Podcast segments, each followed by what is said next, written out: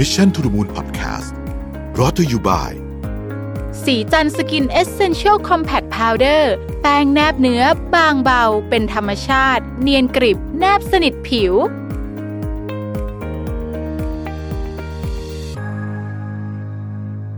สวัสดีครับยินดีต้อนรับเข้าสู่ Mission to the Moon Podcast นะครับคุณอยู่กับรวิทยานุสาหะครับ วันนี้จะมาชวนคุยเรื่องของเศรษฐกิจไทยนะฮะหลังจากที่ โควิดเริ่มที่จะคลี่คลายลงไปนะครับ ก็เริ่มมีหลายสำนักนี่ออกมาวิเคราะห์กันแล้วนะฮะวันนี้ผมเอา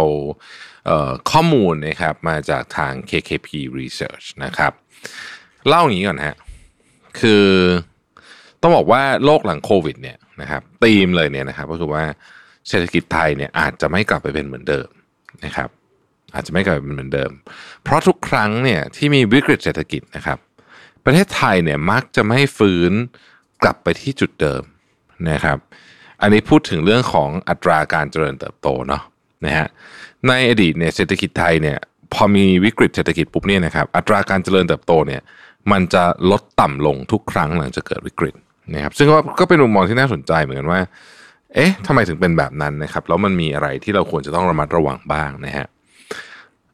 อันดับแรกเนี่ยเราต้องเราต้องกลับไปย้อนดูหนึ่งว่าช่วง โควิด -19 เนี่ยนะครับมันเร่งเทรนด์เศรษฐกิจอะไรบ้างนะฮะอันที่หนึ่งเลยเนี่ยก็คือว่า business model ของหลายธุรกิจเปลี่ยนนะฮะเราเห็นชัดๆเลยว่าธุรกิจออนไลน์เนี่ยโตขึ้นเยอะมาก แล้วแม้ว่าของบางอย่างอาจจะขายดีในช่วงโควิด ตอนนี้ขายไม่ดีแล้วเอ่ออาจจะมีบางอย่างขายไม่ดีในช่วงโควิด ตอนนี้กลับมาขายดีมากขึ้น แต่สิ่งที่เราเห็นชัดเจนและเป็นเทรนด์ที่อยู่แน่ๆเลยเนี่ยก็คือ คนเนี่ยซื้อของออนไลน์เยอะขึ้นนะครับแล้วก็เคยชินกับการซื้อของออนไลน์เยอะขึ้น อย่างมีนัยสำคัญนะฮะและอันเนี้ยคิดว่าจะอยู่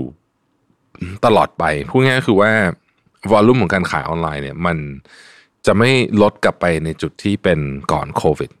นะครับเราไม่ได้พูดถึงเฉพาะการขายของอย่างเดียวนะฮะเราพูดถึง transaction ต่างๆ ที่อยู่บนออนไลน์ด้วย และความพยายามและการเห็นแล้วว่า การที่ทำให้ของมันอยู่ออนไลน์เนี่ยมันมีความสำคัญยังไงนะฮะเราอาจจะพูดถึงเลยไปถึงว่าในอนาคตเราจะเห็น service ใหม่ ๆ ที่ก่อนหน้านี้เนี่ยเอ่อเราก็พูดพูดกันแหละแต่มันไม่เกิดสักทีนะครับ เช่น telemedicine อะไรพวกนี้เนี่ยนะฮะอยู่บนออนไลน์มากขึ้นนะครับ ผู้คนก็เริ่มรู้สึกว่า เอ๊ะถ้าไม่ไปโรงพยาบาลได้เนี่ย คุยกันทางออนไลน์ก็ดีเหมือนกันนะนะฮะมีเรื่องของการความปลอดภัยต่างๆเข้ามาด้วย อีกมุมหนึ่งคือเรื่องของ automation นะฮะ automation เนี่ยคือพวกเอ่อไม่ใช่แค่เครื่องจักรในโรงงานอะไรอย่างงี้นะที่เราเราพูดถึง automationแต่จริงๆแล้วเนี่ย automation เนี่ยเรายังพูดถึงลักษณะของการ automate งานในออฟฟิศด้วยนะครับ งานเอกสารงานที่เป็น documentation อะไรก็ตามที่ที่สามารถบริหารจัดการได้โดยการใช้หุ่นยนต์นะครับมันจะถูกทำอันหนึ่งที่เราเห็นเป็นเทรนด์แล้วก็คือเรื่องของ สิ่งที่เรียกว่า robotic process automation นะฮะซึ่งซึ่งอันเนี้ยหลายคนกำลังศึกษาอยู่นะครับก็คือการเอาหุ่นยนต์เนี่ยนะครับเข้ามาในการทำงานบางอย่างที่เราทำกันอยู่ เช่นระบบการ approve อะไรเงี้ยให้มันเป็นอัตโนมัตินะฮะนั่นคืออันที่หนึ่งนะครับ อันที่สองคือ new globalization นะฮะธุรกิจมีแนวโน้มย้ายฐานการผลิตกลับประเทศมากขึ้นหรือว่าไปประเทศอื่นมากขึ้นนะครับ ซึ่งจะบอกว่าในปี 2015-2018 เนี่ยจำนวนฐานการผลิตในเอเชียเนี่ยลดลงถึง 16%นะครับ และด้วยการที่ automation เข้ามาในข้อที่กล่าวไปแล้วเมื่อกี้นี้เนี่ยนะครับ มันก็ยิ่งทำให้ความจำเป็นในการที่จะตั้งฐานการผลิตที่ต่างประเทศเนี่ย มันลดลงด้วยนะฮะ เพราะว่าในความเป็นจริงก็คือว่าถ้าเกิดว่า automation มันมีเยอะๆเนี่ยนะครับ มันมีแนวโน้มที่ราคา ของแรงงานหรือว่าสัดส่วนของแรงงานต่อต้นทุนเนี่ย มันจะน้อยลงนะเพราะฉะนั้นมันก็ต้องต้องพิจารณาในประเด็นนี้ด้วยนะครับอย่าลืมว่า automation มาเนี่ยโรงงานต่อให้ตั้งอยู่ที่ประเทศที่ค่าแรงสูงมากอย่างเช่นสหรัฐอเมริกาแต่เขาใช้คนนิดเดียวนะเขาสามารถตั้งอยู่ได้นะครับ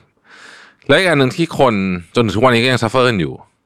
ก็คือเรื่องความเปราะบางของ global supply chain โควิดนี่มาเปิดแผลเลย นะฮะตั้งแต่ตัวช่วงเริ่มต้นที่ของขาดมากๆ จากประเทศจีนนะครับ ไม่มีวัตถุดิบไม่มีอะไร จนทั้งตอนหลังเนี่ยมาถึงเรื่องของตู้คอนเทนเนอร์นะครับ แล้วก็ลามไปถึงเรื่องของการส่งทางอากาศ โอ้เป็นเรื่องเป็นราวใหญ่โตนะฮะข้อที่สามนี่ก็คือเรื่องของ new monetary policy นะครับ การใช้นโยบายทางการเงินรูปแบบใหม่เกิดขึ้นอย่างกว้างขวางนะฮะตอนนี้แต่ก่อนไม่มีใครไม่มีใครรู้จักคำว่า QE นะครับเมื่อสักยี่สิบปีที่แล้ว ตอนนี้เนี่ยสามสิบสี่เปอร์เซ็นของธนาคารกลางโลกเนี่ยนะฮะใช้นโยบายที่เป็นลักษณะของ QE ซึ่งมันน่าสนใจมากนะฮะทีนี้เนี่ย KKP Research นะครับเขาก็เชื่อบอกว่าธุรกิจใหม่ๆเนี่ยจะเข้ามาแทนธุรกิจแบบเก่าของไทยนะฮะซึ่งถ้าหากว่าเราไปดู Market Cap ของเซ็ตเนี่ยจะพบว่าบริษัทขนาดใหญ่ของไทย top 10 อะไรเนี่ยนะฮะเป็นบริษัทที่อยู่ใน old economy ทั้งสิ้นเลยนะฮะ แล้วก็ธุรกิจใน new economy มีเป็นหลัก 2-3%เท่านั้นเองทั้งของทั้งหมดนะครับ เพราะฉะนั้น KKP นี่เขามองว่าธุรกิจ 4 ด้านหลัก ซึ่งจะเป็นแรงขับเคลื่อนของเศรษฐกิจไทยนะฮะเสี่ยงจะถูกกระทบจากเทรนด์ที่เปลี่ยนไปนะฮะแล้วก็ทำให้เศรษฐกิจและตลาดหุ้นไทย ไม่สามารถโตกลับไปที่ระดับเดิมได้ นี่คือย้อนกลับไปถึงเรื่องแรกว่าทำไมเราถึงคิดว่าเศรษฐกิจและตลาดหุ้นไทยเนี่ยนะครับอาจจะไม่กลับไปที่จุดเดิมแล้วเราต้องทำยังไงนะฮะสี่ธุรกิจด้านหลักนะ ที่เคยเป็นแรงขับเคลื่อนสำคัญของประเทศไทยนะครับ แล้วก็มีโอกาสจะถูกกระทบจากเทรนด์ที่เปลี่ยนไป อันแรกนะครับ ธุรกิจยานยนต์แบบเก่าอาจจะถูกทดแทนด้วยรถยนต์แบบใช้ไฟฟ้านะครับหรือว่า EV นั่นเองนะครับในช่วงที่ผ่านมาเนี่ยเราเริ่มเห็นการพัฒนาของรถยนต์แบบไฟฟ้าแบบก้าวกระโดดนะครับท่ามกลางการระบาดของโควิด -19 นะฮะหุ้นเทคโนโลยีพุ่งขึ้นสูงขึ้นทั้งในสหรัฐจีน ทำให้บริษัทรถยนต์ไฟฟ้ามีเงินทุนในการพัฒนาเทคโนโลยีใหม่ๆนะครับเคสของเทสลาเป็นเคสที่คนพูดถึงเยอะแต่จริงๆแล้วเนี่ยหุ้นรถยนต์ไฟฟ้าแทบทุกยี่ห้อขึ้นหมดเลยขึ้นเยอะมากๆด้วยนะครับโดยประเทศจีนเป็นหนึ่งในประเทศที่มีฐานการผลิตสำคัญของรถยนต์ไฟฟ้านะครับ ซึ่งน่ากังวลสำหรับประเทศไทยที่มีการทำข้อตกลงทางภาษีไว้กับจีนเมื่อปี 2005ทำให้การนำเข้ารถยนต์ไฟฟ้าจากจีนมีอัตราเป็น 0% ซึ่งจะเป็นแรงผลักดันให้รถไฟฟ้าสามารถเข้ามาแทนที่ตลาดรถยนต์แบบเก่าได้เร็วกว่าที่หลายฝ่ายคาด และข้อตกลงทางภาษีนี้ก็อาจทำให้ไทย ไม่ได้เป็นตัวเลือกในการสร้างฐานการผลิตรถยนต์ไฟฟ้า เพราะสามารถผลิตจากจีนแล้วก็ส่งมาที่นี่ได้โดยที่ไม่ได้มีภาษีอยู่แล้วนะครับ ข้อที่ 2 คือว่าการท่องเที่ยวและการเดินทางอาจจะไม่กลับมาโตเหมือนเก่านะครับนักท่องเที่ยวจีนเนี่ยโดยปกติเนี่ยมีสัดส่วนถึง 30%เลยนะ ของนักท่องเที่ยวทั้งหมดนะครับ แต่ว่าในวันนี้เนี่ยเราเริ่มเห็นความเสี่ยงที่นักท่องเที่ยวจีนจะไม่กลับมาที่ระดับเดิมอีกต่อไปนะครับ เมื่อทางการจีนมีการประกาศแผนเศรษฐกิจระยะ 5 ปีฉบับใหม่นะครับ ที่เน้นให้คนจีนเที่ยวกันเองในประเทศเพื่อสร้างความเติบโตจากภายในนะครับ ถ้าใครตัดติดตามแผนเศรษฐกิจนี้ก็จะพบว่า อันนี้เป็นเรื่องที่ธุรกิจท่องเที่ยวไม่ใช่เฉพาะของไทยละของทุกประเทศควรจะกังวลทั้งสิ้นนะฮะเป็นไปได้ว่าประเทศไทยอาจจะไม่เห็นนักท่องเที่ยวต่างชาติที่ 40 ล้านคนต่อปีอีกต่อไป ส่วนตัวผมก็เชื่อว่าอย่างนั้นเหมือนกัน เราคิดว่าคงไม่เห็นแล้วนะครับ ประกอบกับปัญหาเดิมที่ไทยมีการให้บริการในธุรกิจท่องเที่ยวเช่นโรงแรมมากเกินความต้องการอยู่แล้ว คือ inventory ของห้องเนี่ยมันสูงเกินไปอยู่แล้วเนี่ยนะครับ ก็จะทำให้ธุรกิจท่องเที่ยวเนี่ยยังคงจะน่าเป็นห่วงแม้ว่าโลกจะผ่านโควิด -19 ไปแล้วก็ตามนะครับ นอกจากนี้เนี่ยการเปลี่ยนพฤติกรรมด้านการเดินทาง เพื่อทำธุรกิจหรือการสัมมนา โดยหันมาใช้การประชุมแบบออนไลน์แทนเนี่ยเริ่มเป็นที่แพร่หลายมากขึ้น รวมถึงคนคุ้นเคยกับการ work from home มากขึ้นนะครับ ธุรกิจให้เช่าสถานที่สำหรับจัดสัมมนาและทำงาน แล้วก็ธุรกิจเดินทางสำหรับการทำธุรกิจเนี่ยถูกกระทบโดยตรง business travel อันนี้กระทบแน่ๆเพราะว่าอย่างที่เคยเรียนไปก่อนหน้านี้นะฮะคือพาร์ทหนึ่งที่องค์กรต่างๆเห็นก็คือว่าเอ๊ะตอนโควิดนี่ไม่มีใครเดินทางได้เลยมาปีหนึ่งแล้วเนี่ยเฮ้ยแต่ธุรกิจมันก็ดำเนินต่อไปได้ แล้วก็คุย conference call อะไรได้ เอ๊ะมันก็ งั้นมันก็ไม่ต้องเดินทางไปก็ได้นี่ เพราะว่าการส่งคนไปต่างประเทศหรือว่าไปที่ไหนก็ตาม เพื่อที่จะไปคุยงานเนี่ยมันเป็นต้นทุนที่สูงมากๆนะครับเอ่อผมเพิ่มอีกนิดนึงแล้วกันว่า ถ้าเกิดว่าใครเนี่ยได้มีโอกาสได้ใช้ Clubhouse นะครับ ซึ่งผมพูดมาเกือบทุกตอนเลยเนี่ยตอนนี้หลังจากได้ใช้เนี่ยก็จะพบว่า Clubhouse เนี่ยมันมีความคล้ายกับ คล้ายกันมานั่งฟังสัมมนาเหมือนกันนะแต่ไม่เห็นหน้านะฮะแต่ว่าวันก่อนเนี่ยเราคือแม้จะไม่เห็นหน้าแต่มันมีข้อดีบางอย่างนะวันก่อนเนี่ยผมทำห้องหนึ่งห้องห้องหนึ่งขึ้นมานะฮะแล้วในห้องนั้นเนี่ยก็มีคนเข้ามาฟังมันพันกว่าคนนะฮะ แล้วก็ speaker ที่มาพูดวันนั้นเนี่ยก็คือเป็นแบบ speaker แบบที่คุณก็ไปฟังได้คือปกติไปงานสัมมนาคุณก็ได้ฟัง speaker พวกนี้แหละนะฮะแต่อันนี้มาอยู่รวมกันในบรรยากาศที่ไม่ formal เลยนะครับ อย่างเช่นมีคุณบุ๋ม Bar B Q Plaza คนนี้เอ่ยชื่อนะครับ คุณบี Rabbit Digital Group เนี่ยนะฮะมีพี่โจ้ธนานะครับ มีน้องเฟื่องนะเฟื่องรัดดานะครับ มีคุณเก่งคุณโจ RGB 72มีพี่ปิ๊กมี โอ้มีอีกหลายคนมากเลยนะผมผมนึกชื่อออกไม่หมด เออเอนิ้วกลมนะฮะอะไรแบบเนี้ยแล้วก็มีเออคุณหนุ่ยนะฮะคุณหนุ่ยพงศ์สุขนะฮะและอีกหลายหลายคนนะขออภัยถ้าเกิดผมผมจำชื่อไม่หมด มันก็เลยกลายว่า เอ้างี้ถ้าเกิดว่าไม่ได้เป็น topic ที่ซีเรียสมากถึงขนาดที่ว่า จะต้องไปนั่งฟังเป็นอะไรเป็นเรื่องเป็นราวเนี่ยเฮ้ยการฟังอยู่แบบนี้ก็ก็ดีเหมือนกันนะนะฮะ เออ นี่ก็เป็นอันหนึ่งที่เราต้องติดตาม พอสมควรวันก่อนผมก็ไปอีกห้องหนึ่งก็มีคุณสุทธิชัย หยุ่นมีคุณท็อปจิรายุส มีอะไรแบบนี้คือแบบรู้สึกว่า เออมันเอออยากฟังคนเหล่านี้เนี่ยก็เดี๋ยวนี้มันง่ายขึ้นเยอะเลยนะครับ ข้อที่สามคือว่าธุรกิจค้าปลีกเนี่ยจะถูกทดแทนด้วยอีคอมเมิร์ซนะครับ ธุรกิจอีคอมเมิร์ซเนี่ยมีการเติบโตอย่างรวดเร็ว จนมีมูลค่าถึง 4 ล้านล้านบาทในปี 2562 นะครับ เติบโตจากปี 2561 เนี่ยถึง 6.91%แล้วก็ในช่วงที่โควิดระบาดเนี่ย คนไทยเริ่มมีพฤติกรรมที่คุ้นชินกับการซื้อของผ่านออนไลน์มากขึ้นนะครับ อาจจะทำให้การเดินห้างสรรพสินค้าเนี่ยมีความจำเป็นลดลงนะฮะทำให้การเติบโตของอีคอมเมิร์ซในไทยเป็นอย่างก้าวกระโดดในปี 2563 หากในอนาคตอีคอมเมิร์ซในไทยสามารถเติบโตได้ดีจนถึงระดับสัดส่วนที่ผู้ใช้บริการเพิ่มขึ้นมาก และทำกำไร ได้มากเนี่ยนะครับ ก็ไม่เป็นได้ว่าธุรกิจแบบเก่านะครับ หรือ commercial real estate เนี่ย ก็จะถูกกระทบอย่างมีนัยสำคัญนะครับ ข้อสี่คือรายได้ของภาคการเงิน โดยเฉพาะธนาคารจะถูกกดดัน จากผู้ให้บริการแบบใหม่นะฮะและอัตราดอกเบี้ยที่อยู่ในระดับต่ำนะครับการเติบโตของ platform economy ที่สำคัญอันหนึ่งคือบริษัทเทคโนโลยีที่เริ่มกระโดดเข้ามาให้การบริการทางการเงิน เช่น การให้บริการการชำระเงิน และกู้เงินผ่านแพลตฟอร์มออนไลน์นะครับทำให้ค่าธรรมเนียมในการดำเนินธุรกรรมต่างๆ ถูกลงนโยบายการเงินที่ยังต้องผ่อนคลายอย่างต่อเนื่องเพื่อควบคุมภาระดอกเบี้ยจากปริมาณนี้ที่สูงขึ้นเป็นปฏิการเนี่ยก็จะมากระทบกับภาคธนาคารผ่านกำไรจากดอกเบี้ยที่ลดลงนะครับ ซึ่งเป็นหนึ่งในรายได้หลักของธนาคาร เมื่อคำนวณรวมของทั้ง 4 กลุ่มธุรกิจที่เราได้กล่าวมาแล้ว ที่อาจจะถูกทดแทนโดยเทคโนโลยีแบบใหม่แบบไม่รู้ตัวและการแข่งขันที่เปลี่ยนไปเนี่ยนะครับ ธุรกิจเหล่านี้มีขนาดประมาณ 42%ของมูลค่าเศรษฐกิจทั้งหมดนะฮะแล้วก็ 41%ของการจ้างงานนอกภาคเกษตรกร ซึ่งถือว่าใหญ่โตโมโหรานมาก ๆ และหากนับรวมธุรกิจที่เกี่ยวข้องกับห่วงโซ่ประทาน supply chain ไปอีกเนี่ยผลกระทบก็จะมีขนาดใหญ่เกินกว่าที่ประเมินไว้อย่างมาก แน่นอนว่าคงไม่ใช่ทุกบริษัทที่จะถูกแทนที่คนปรับตัวก็จะอยู่รอดนะครับ การจ้างงานก็ไม่ได้หายไปทั้งหมดหรอก แต่น้อยที่สุดเนี่ยมันเป็นสัญญาณเตือนนะครับว่าทั้งภาครัฐและภาคเอกชน ต้องเริ่มปรับตัวอย่างจริงจัง นะครับมีประเด็นหนึ่งที่น่าสนใจคือการพึ่งพาต่างประเทศเนี่ยไม่ใช่คำตอบอีกต่อไปนะครับ ประเทศไทยยังคงพึ่งพารายได้จากการค้าระหว่างประเทศและภาคการท่องเที่ยวในระดับสูงนะครับ เมื่อถูกกระทบจากโลกาภิวัตน์รูปแบบเดิมที่เริ่มถึงจุดอิ่มตัวเนี่ยวิกฤตโควิด -19 สะท้อนให้เราเห็นว่าความเปราะบางของเศรษฐกิจไทยเนี่ย จุดหนึ่งก็คือว่าเราพึ่งรายได้ต่างชาติเยอะนะครับ คือการส่งออกและการท่องเที่ยวเป็นหลักนะฮะที่น่ากังวลก็คือว่าเมื่อมองไปข้างหน้าเนี่ยนะครับโลกาภิวัตน์รูปแบบเดิมจะเริ่มถึงจุดอิ่มตัว หรือที่เรียกว่า P globalization นะครับและการค้าจะเริ่มชะลอตัวลงนะฮะการค้าโลกเศรษฐกิจไทยที่ถูกกับเคลื่อนด้วยอานิสงของการค้าโลกในรูปแบบเก่าอาจจะไม่ได้เป็นตัวชูโรง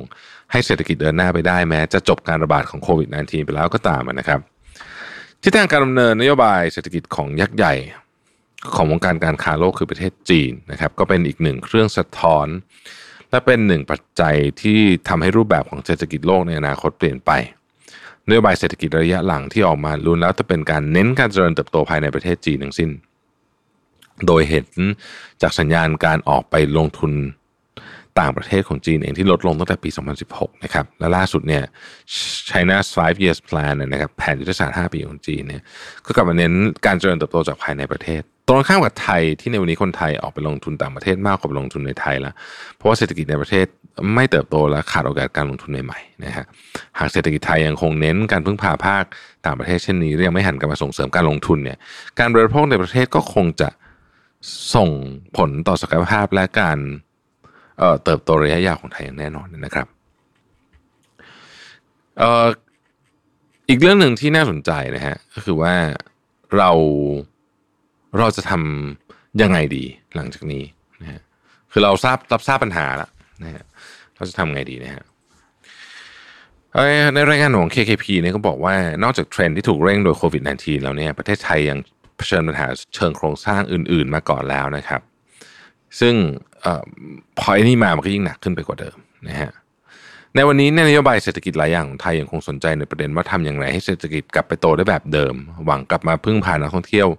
ให้กลับมาโตเท่าเดิมหวังพึ่งการส่งออกที่กลับมาฟื้นตัวเท่าเดิม แล้วหวังว่าอุตสาหกรรมแบบเดิมจะสามารถเป็นตัวขับเคลื่อนเศรษฐกิจไทยในอนาคตได้อย่างไรก็ดีสิ่งต้องตั้งคำถามก็คือว่าความหวังของหลายฝ่ายที่จะทำให้ไทยกลับไปเติบโตแบบเดิมได้มันเป็นไปได้หรือเปล่านะฮะ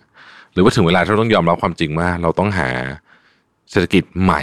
หรือว่าหรือว่าการปฏิรูปโครงสร้างใหม่ ๆ เพื่อที่จะรองรับกับ กับเทรนที่มันเกิดขึ้นโดยเฉพาะเทรนที่เกิดขึ้นหลังโควิดแล้วพร้อมขนาดนั้นหรือยังนะครับ KKP Research เนี่ยโดยเกียรติกินพัทราประเมินว่าภาครัฐคุณให้ความสำคัญกับนโยบาย ปรับโครงสร้างเศรษฐกิจไปสู่เศรษฐกิจแบบใหม่ใน 3 เรื่องหลักก็คือเรื่องที่หนึ่งนะครับ การปฏิรูประเบียบส่งเสริมการแข่งขัน และพัฒนาแนวทางส่งเสริมอุตสาหกรรมแบบใหม่ๆนะฮะการพัฒนากฎ ระเบียบเนี่ยนะครับให้เอื้อต่อการเกิดธุรกิจใหม่นะฮะอย่างเช่นธุรกิจสตาร์ทอัพพวกนี้เนี่ยนะครับซึ่งปัจจุบันนี้ต้องบอกว่ากฎระเบียบไม่เอื้อเลยนะฮะหลายคนก็ต้องไปจดทะเบียนที่ต่างประเทศนะครับนั้นทำให้มันเอื้อขึ้นหน่อยหนึ่งนะฮะแล้วก็ช่วยเป็นคนสนับสนุนให้สตาร์ทอัพในประเทศไทยเกิดขึ้นได้นะฮะประเทศไทยยังมีจุดแข็งในอีกหลายเรื่องที่สามารถรับกับเทรนด์ใหม่ๆ พัฒนาควบคู่กันได้เช่นการทำเกษตรครบวงจรนะครับ หรือว่า agriculture ecosystem นะฮะและการนำเทคโนโลยีมาใช้พวก smart farming นะฮะการท่องเที่ยวเชิงสุขภาพนะพวก wellness tourism นะครับหรือแม้แต่ EV เองถ้าเราจริงๆจะทำก็ทำได้นะฮะก็ต้องได้รับการสนับสนุนจากภาครัฐ ซึ่งอันนี้ต้องบอกว่าเวลามีไม่เยอะนะครับถ้ามัวแต่จะรอไปรอมาแล้วก็ไม่น่าจะทันกินแน่นอนนะครับ อันที่สองนะครับการกำหนดแนวทางปรับโครงสร้างทางเศรษฐกิจของประเทศหรือว่า restructure นะฮะที่ชัดเจนและใช้ได้จริง ม้ปัจจุบันประเทศไทยจะมีแผนพัฒนาเศรษฐกิจและสังคมแห่งชาติอยู่แล้ว แต่ดูเหมือนว่าเราไม่ได้ให้ความสำคัญมันจริงจังประเด็นสำคัญก็คือว่าการปรับโครงสร้างให้เกิดจากการเติบโตภายในตามเทรนด์ของโลกที่เปลี่ยนไปเนี่ยโดยประเมินว่ายังมีช่องว่างที่ภาครัฐ เข้ามาช่วยกระตุ้นการเติบโตจากภายในได้นะครับยังจังทำได้ เพราะว่าเรายังมีหนี้สาธารณะที่ยังอยู่ในระดับต่ำเทียบกับประเทศอื่นนะครับ ข้อที่สามก็คือว่าการทบทวนนโยบายทางการเงิน เพื่อสนับสนุนการปรับโครงสร้างของประเทศ โดยเฉพาะอย่างยิ่งนโยบายการเงินที่ผ่อนคลายเพียงพอให้เศรษฐกิจในประเทศสามารถเติบโตได้เพื่อทดแทนการกระจุกตัวการพึ่งพาต่างประเทศมากจนเกินไปนั่นเองนะครับและจะเป็นการช่วยลดแรงกดดันต่อค่าเงินบาทในระยะยาวได้จริงผ่านการเร่งให้เกิดการเติบโตของดีมานในประเทศและก็การนำเข้านะครับ โดยรวมเนี่ยนะครับต้องบอกว่าปี 2021 เนี่ยยังเป็นปีที่มีความไม่แน่นอนสูงนะครับเรายังไม่รู้ว่าการระบาดเนี่ยมันจะไปถึงขนาดไหน วัคซีนมีแล้วก็จริงนะฮะแต่ประสิทธิภาพของมันเนี่ยยังตอบไม่ได้เหมือนกันนะครับสำหรับเศรษฐกิจไทยในระยะยาวเนี่ยย้อนกลับไปที่คำถามเริ่มต้นของบทความนี้นะฮะว่าจะกลับไปโตเท่าเดิมไหมนะฮะตลาดหุ้น SCT เนี่ยจะกลับไปอยู่ที่ระดับเดิมก่อนโควิดไหมนะฮะในวันนี้คง ตอบได้เพียงแค่ว่าขึ้นอยู่กับเศรษฐกิจและธุรกิจไทยว่าสามารถปรับตัวได้มากน้อยแค่ไหนและรวดเร็วแค่ไหนนะครับ เพื่อไม่ให้ตกขบวนโลกยุคใหม่หลังโควิด -19 นะครับจริง KAP ก็ฝากทิ้งไว้นะบอกว่าบทความนี้ต้องการชวนให้ภาครัฐและภาคธุรกิจมองการเปลี่ยนแปลงให้ครบทุกมิติ และไม่เพียงแต่ให้ความสำคัญกับมาตรการรับมือในระยะสั้นเท่านั้นแต่ยังต้องประเมินสถานะของประเทศไทยในระยะยาวด้วยว่า จะเติบโตไปในทิศทางใดท่ามกลางโลกที่เปลี่ยนแปลงอย่างรวดเร็วเช่นนี้นะครับ ขอบคุณที่ติดตาม Mission to the Moon นะครับแล้วเราพบกันใหม่ในวันพรุ่งนี้นะครับ สวัสดีครับ Mission to the Moon Podcast Presented by